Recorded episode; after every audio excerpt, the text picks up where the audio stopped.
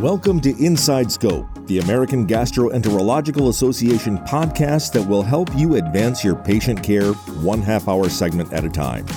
Join us to hear from the experts, learn new skills, and stay abreast of changing best practices.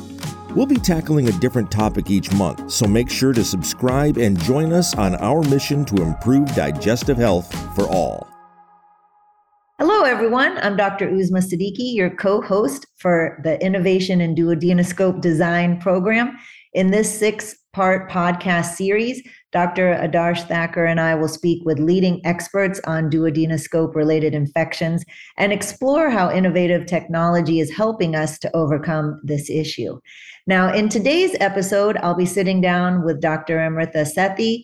Dr. Sethi is a professor of medicine at Columbia University in New York City. She's also the director of interventional endoscopy and the advanced endoscopy fellowship program. She completed her general GI fellowship at Medical College of Virginia in Richmond and then her advanced endoscopy fellowship at University of Colorado in Denver. She started at Columbia in 2008 and has remained a powerhouse there ever since. Her clinical practice and research interests include ERCP, cholangioscopy, therapeutic EUS, and third space endoscopy like POEM and ESD. And her interests in innovation and endoscopy have been highlighted through her work with the Global Society Women in Endoscopy, which she's the founder and current president of. And she's also the current chair elect for the AGA's Center for GI Innovation and Technology Committee. So, Dr. Sethi, Thank you for joining us today. You're obviously one of the leading experts in endoscopic innovation. And so I'm really looking forward to talking with you today about the opportunities that are provided with single use scopes, some of which are going to go beyond the initial thoughts that it will help with infection control. Now, before we jump into our conversation related to the scopes, could I ask you to tell us a little bit about yourself and your work? Sure. Thanks for having me. A pleasure, as always, to sit down with you. So, I uh, am currently at Columbia, as you just mentioned. I've been there now for almost 15 years, which seems hard to believe. I've really enjoyed building my career through my first love, which was in ERCP and cholangioscopy and interventional EUS, and having the opportunity to grow with the field and bring POEM and ESD to our practice. But I think one of the really exciting things over the past few years that I've enjoyed doing is some of my positions and organizations outside of the university, including uh, Women Endoscopy, as you are a part of. And thanks for being a part of that. And really being able to get around the world and get exposure to women and diverse members of our community and understand what everybody's doing and to help build networks and similarly with CGIT, I think it's been just eye opening to see the ways that people think about innovation in the field, to get exposure to our colleagues who are thinking about different aspects of endoscopy outside of our everyday realms, and as well as kind of working really closely with industry in a partnership form and understanding how we can all work together to not only to bring innovation to the field but diversity to that innovation as well. And hear some different perspectives voices and needs and understand how we can play a role in really shaping that. So that's been a really exciting part of my time and things that i'm looking forward to over the next couple of years. And i think it's fantastic that when we're t- using these words innovation, technology, advanced endoscopy, that women are front and center and definitely helping to lead the conversation. So that's why it's really important, I think, all the work you're doing. And I'm so proud to be a part of it with you. Now, once we start talking about these disposable scopes, I guess the first question is where do you stand on the use of disposable scopes in general? It's a good question. And in full honesty, I, I'm not sure I've come to my sort of final conclusion. I think I am interested in seeing how we develop this part of the field. I think there's a need. I don't think we can continue thinking about scopes and growth in the field without thinking of having options available to us that are going to take into account the growth of our field, for one thing, uh, issues that come up like infection control, as we've seen, not only through the infection issues related to duodenoscopes specifically, but even things like COVID and having to have flexibility in our units in dealing with various availability of resources, both material as well as personnel.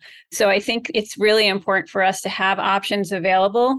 I think there's no getting away from the fact that disposable scopes are going to be need to be a part of armamentarium. I do think there are issues like waste and how do we deal with, you know, what we are, the footprint that we are creating. Are we creating more of a footprint or helping the situation, as well as paying attention to quality of our scoping and making sure that we're still getting to do what we want to do with the high level of quality that we've always been able to enjoy. And I agree with you our opinions on disposable scopes are evolving as the technology related to the scopes evolves, because I'm sure they're going to continue to get better. But I guess if you had to break it down and say, what are the current advantages with a disposable scope? You were saying infection control. Obviously, you obviate that issue and some flexibility in a unit that may not have adequate resources. But then the disadvantages are the carbon footprint. And you would also say the technology in its current state is not as good as what we're used to? Yeah, I think there are, are little subtleties. Our field is one where your volume and your experience kind of dictates how you do procedures, your techniques. You definitely develop strong opinions about the way you should do it. And sometimes that becomes harder to change depending on if there are changes in our scopes, for example. So I think for me right now, there are limits to how I do some of the ERCPs or challenges that I may face using the current scopes. I do think that one thing that's been pretty fascinating about the disposable scope introduction is just the pace at which changes can occur. You know, we've seen with all the scope companies, the iterations have been so rapid that it really does suggest that there can be a lot of flexibility if in the feedback that we provide and that's the reason why it's really important for there to be diversity in that feedback but for them to actually be able to make changes so that what doesn't work for some of us or initially can be changed quickly so that it can be more successful. I think you bring up a great point. So, with a new technology, when you're an early contributor, you do have the opportunity to create change. And so, what do you see as some of the changes that your input can bring about with these disposable scopes? And what has industry been coming to you asking about with these scopes? The most obvious is the ergonomics of it. And you know are these scopes should they just be one size fits all? As the work in ergonomics has showed us that that's not probably not the case and that we all have different size hands we all have different height. There's just so many differences in terms of what is comfortable in our hands as well as what is good for our hands and our bodies and when we're scoping. And so i think the ability to adjust, for example, or customize wheel sizes or angles or the way something sits in your hand or even the um, umbilical cord and how that comes out and how that may affect how you position yourself for the procedure.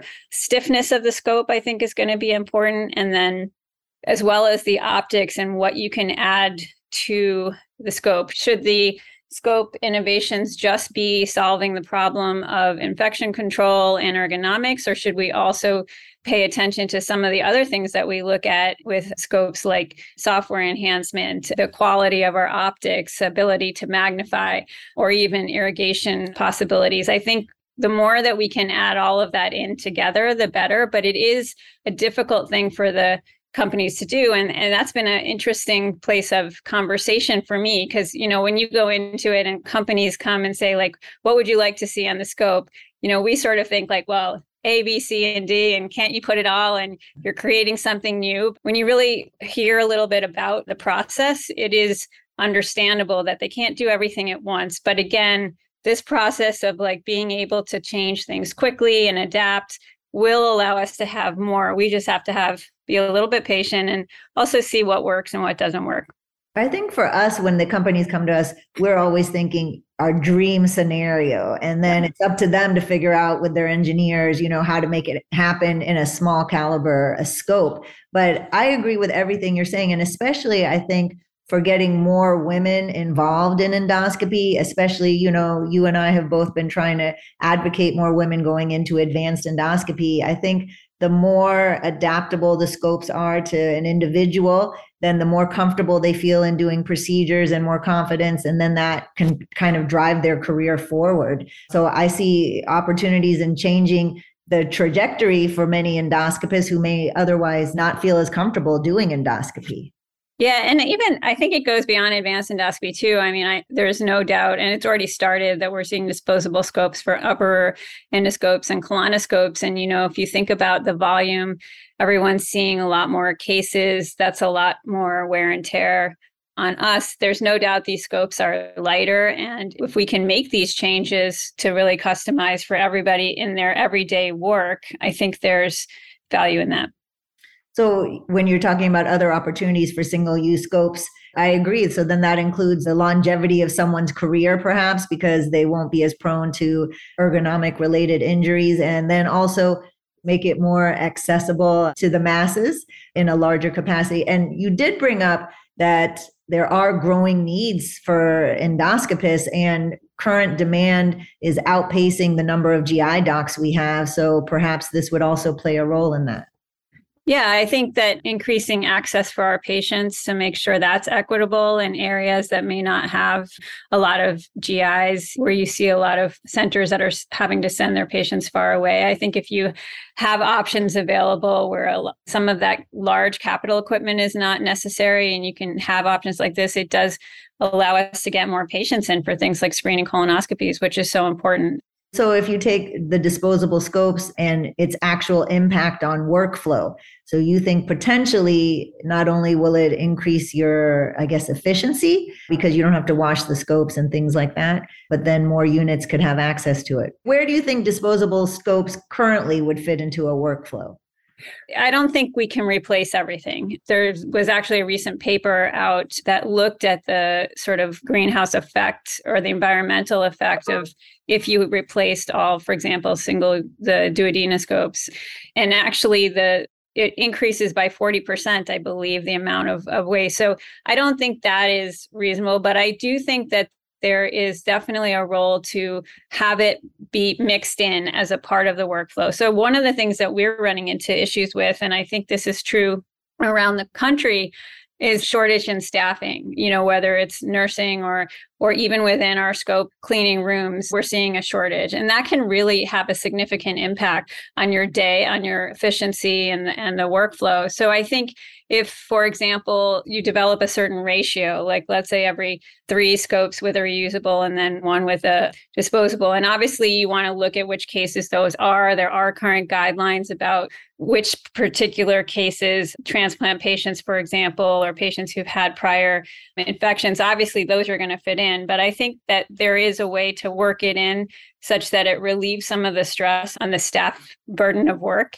in the scope room as well as storage and just turnover. And I think it, that's how it can increase your efficiency. I was going to say also for us, we've talked about, you know, if it's a, an on call case after hours or off site from the endoscopy, you we go to the OR, the ICU. Again, it may just shorten the time and also help us from losing scopes in the transit and having scopes sit more than uh, a certain amount of time before they get cleaned. So I think yeah. we can improve things. Or yeah. in units where they're not doing a lot of volume, uh, which, you know, that's a whole nother discussion if they should be doing ERCP, but maybe they don't want to invest in some kind of a culture process or sterilizing their scope. So that might be a good use for them as well. Yeah. I mean, the other thing is when you think about wear and tear on scopes, when you have a high volume center, the more scopes you use in a day, the more probability is that you're going to develop issues with those scopes and need to send them for servicing which a takes out the scopes out of your circulation in your system it affects your efficiency but also is there's a lot of waste associated with sending scopes out getting them fixed bringing them back in that you know doesn't get necessarily accounted for when you think about the cost benefit of having the disposable scope. So I think the less that you're also beating up the reusables mm-hmm. and having to chance those that those get damaged and really mixing in these single use scopes, I think the more helpful that is. For example, as you mentioned, not letting scopes sit, one policy would be like all scopes over the weekend you use disposables so that you really you don't have to call extra people in to get them clean. You don't risk that you show up on monday with scopes that haven't been cleaned and it affects your efficiency starting from you know the beginning of the week. You did bring up the carbon footprint issue. So obviously there is a lot of heightened awareness towards environmental sustainability. So how do you think GI and endoscopy as a field is contributing to this carbon footprint at baseline? And then where do you see the disposable scopes role? Helping, hurting, making it neutral? I think that the jury is still out. As I mentioned, that paper suggests that if we were to completely convert over, we are definitely doing more harm than good. I think finding a balance is going to be our key. And then also working with the industry, not only in the materials that we're using to develop scopes, but also some of these reprocessing or recycling processes. And I think that means that we have to look industry also has to look outside the world of GI and start to look to maybe other fields that have been doing this for some time and have been tackling the same issues and you know talk more to our engineers and our environmentalists well, I agree. This issue can't be ignored, and we still are trying to figure out where these scopes will play a role. Because, on the one hand, they're disposable, so then perhaps you're going to save on waste created by the reprocessing process. And the companies currently offer recycling for free, but cost is always an issue in healthcare. And so, I don't know in the future, is that going to be added costs on the healthcare system? How much will it cost to be environmentally sound? And can we make that happen? Because not all the parts on these scopes can be recycled. So you know i think we're still trying to figure all that out. But part of the issue with this uh, series and i think with our conversations with industry is that we are bringing the issue up.